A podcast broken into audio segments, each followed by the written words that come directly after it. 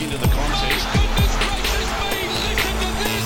It's Thursday, the 14th of April. Welcome to Afternoon Sport. Tim Gilbert here, and I, I read in the newspaper, Shane, that there'd been a six and out reunion in Port Douglas. Tell me more. Well, not the full crew, but uh, my good mate and lead singer Richard Cheekway and his Yeah. lovely wife Prue. Uh, we caught up for an early dinner last night with the kids at the surf club in Port Douglas. I tell you what, Timmy, that's one of the greatest menus I've ever had at a surf club. There was seafood bouillabaisse, there was uh, uh, prawn ceviche. It was amazing, and the great thing, the kids found some coconuts, and we all know Cheeks is half Fijian, half Chinese. Well, the Fijian came out. He had a knife out, and he ripped that coconut open with his bare hands. There's those strong Fijian hands, and the kids had some coconut water, so uh, it was it was good to watch. Oh, he's a great man. He's got such a big, beautiful smile, too.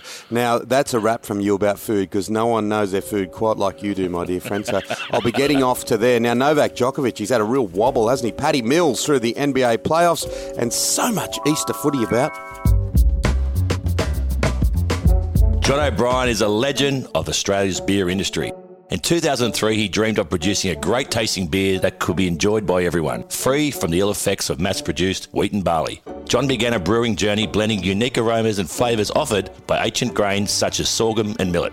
He perfected recipes over time which have led to 40 local and international awards, including three gold medals at the Australian International Beer Awards, a gold medal at the Indies, and a silver medal at the Beer World Cup. Proudly 100% Aussie owned, made in Ballarat, O'Brien Beer is Australia's most awarded gluten free beer and widely available around Australia through major retailers and online at rebellionbrewing.com.au. O'Brien Beer, the beer that loves you back.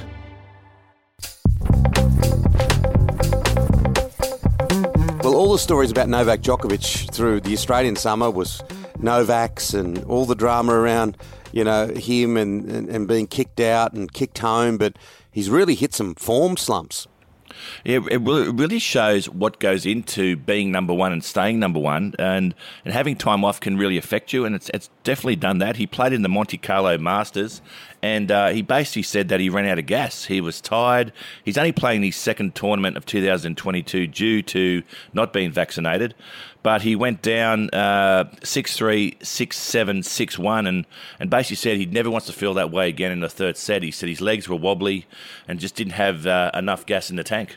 Yeah, amazing. Now, Kim Clijsters, we used to call her Aussie Kim, didn't we, when uh, she was going out We with did. Lleyton Hewitt? Um, she's a former world number one, and uh, look, uh, if you read it somewhere, she's retired for the third time. She has. So she retired first time in 2007. She came back in 2009, then retired again in 2012.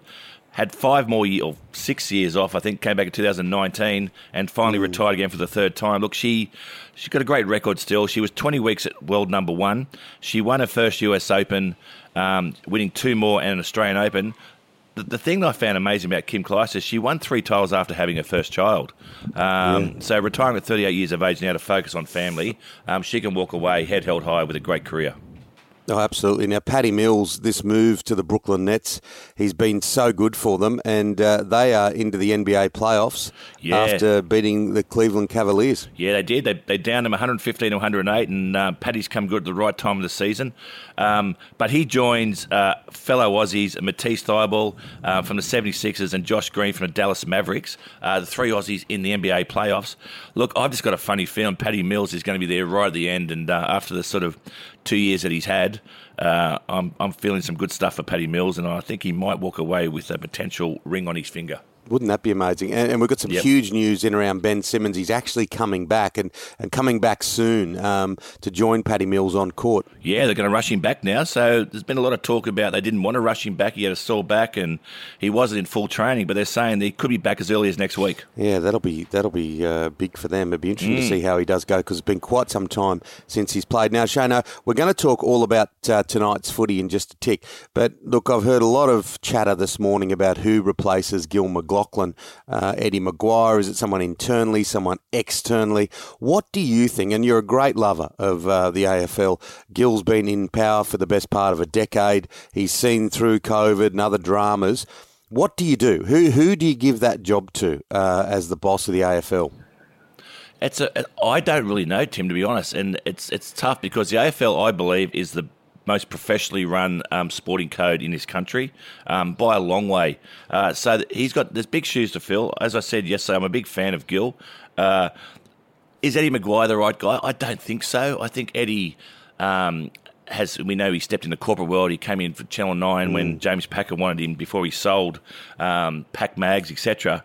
But can Eddie run it? Maybe he's a bit too one-eyed and a bit too Collingwood centric to, uh, I suppose, to have a an equal view over the whole of um, of the AFL, and particularly the Sydney teams won't want Eddie in charge. Yeah, it'll be interesting to see which way they go. There'll be no shortage of people with their hand up because it's a it's a much coveted job in the world of Australian sure. sport. Now you mentioned Collingwood. There is drama at Collingwood. That's on the way. All the rugby league tonight. It's a pivotal game for these two teams. We'll be back shortly. Afternoon sport.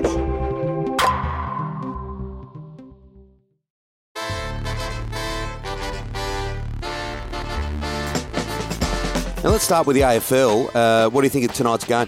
Look, I think it's going to be an absolute cracking game. Look, Collingwood have made five changes, three due to injury, but they get back Jordan De Goey uh, and Taylor Adams, which are two key players for them. Uh, Brisbane are playing well.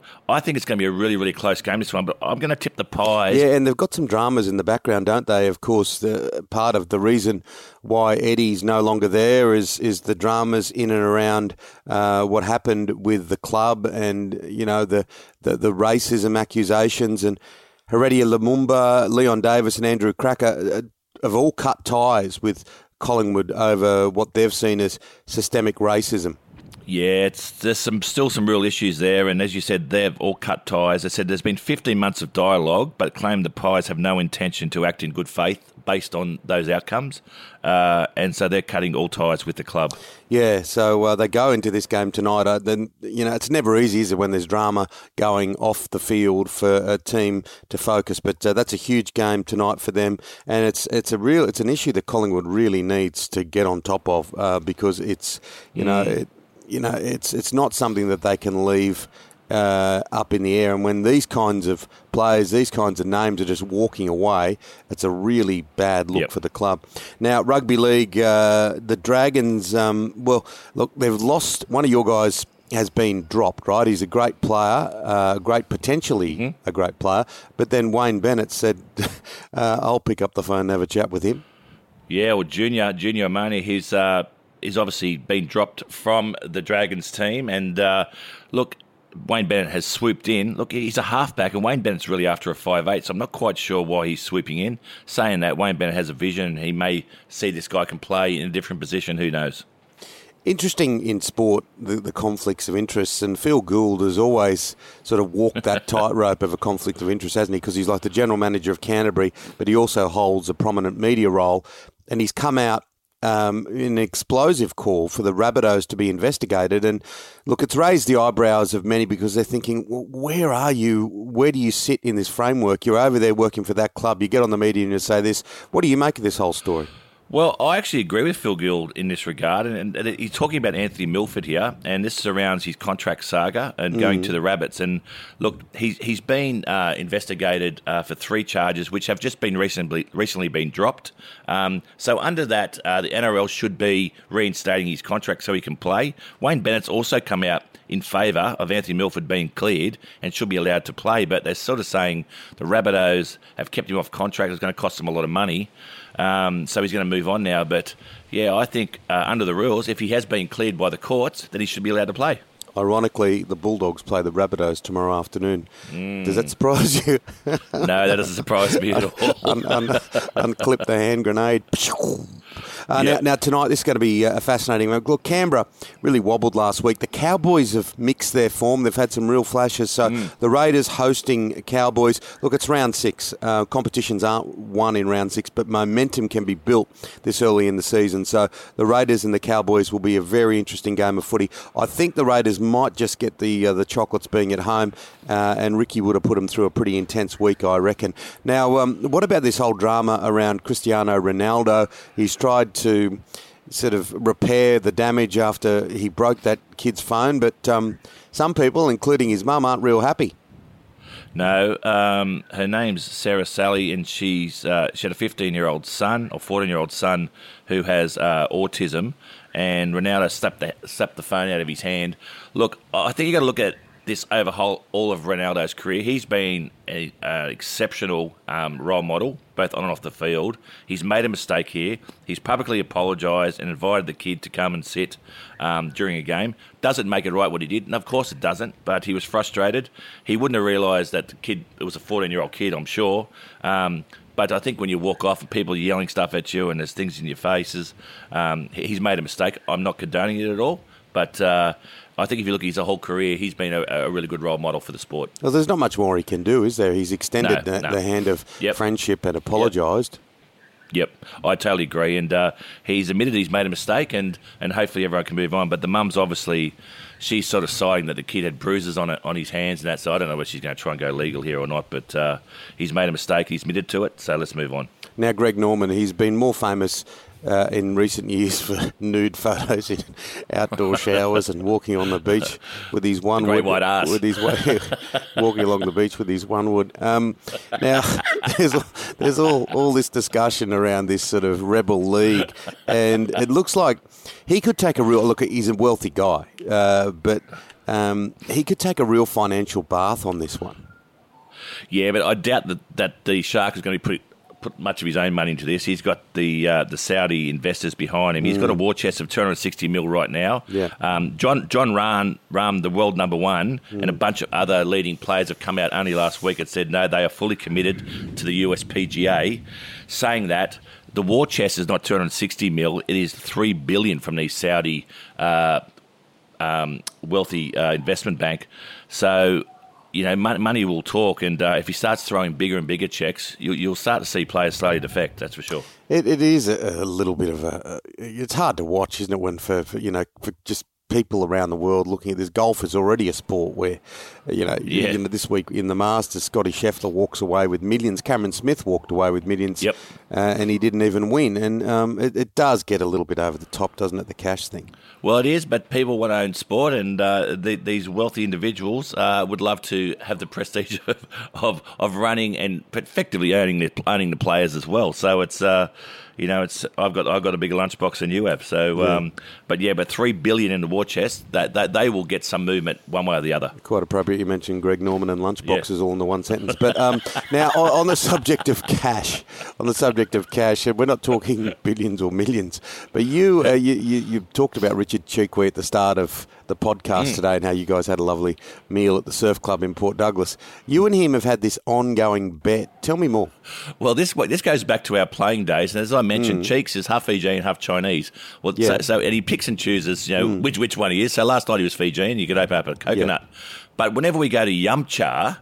Cheeks mm. has to order, and he made a rule many moons ago that if I don't eat the fung jiao, which is the chicken foot, I have to pay. Now, I don't know if you've ever seen a fung jiao. It's it's a bloody chicken's foot that's been scratching around the dirty pen. There's no way I'm putting that in my mouth. So for the last 20 or so years, 25 years, I've been shouting cheeks every time we go to Yum Cha because I refuse to eat the foot. I, I actually don't mind it. I actually like it. Yeah. Really? Well, you know what? Maybe you should come to Yum Cha as well and uh, maybe you can pay them. Yeah, maybe I'll end up with the bill. That's it for Afternoon Sport today. Make sure you hit follow or subscribe wherever you listen. A big thank you to our sponsors. Yeah, fantastic sponsors. You know, Brian Beer, the beer that loves you back. And of course, our wonderful producer, Dan McHugh, will be back tomorrow with your daily dose of sport. We'll see you then, guys. Take care. Join us for our afternoon sport racing bulletin brought to you by Bluebet. What I'm backing and why. Tim Gilbert is joined by racing journalist Matt Jones and professional punter Brad Miller discussing which horses they'll be betting on this weekend and why. Catch the show Friday afternoons ready for your weekend of punting. Subscribe or follow on your favourite podcast app. What I'm backing and why. Happy punting.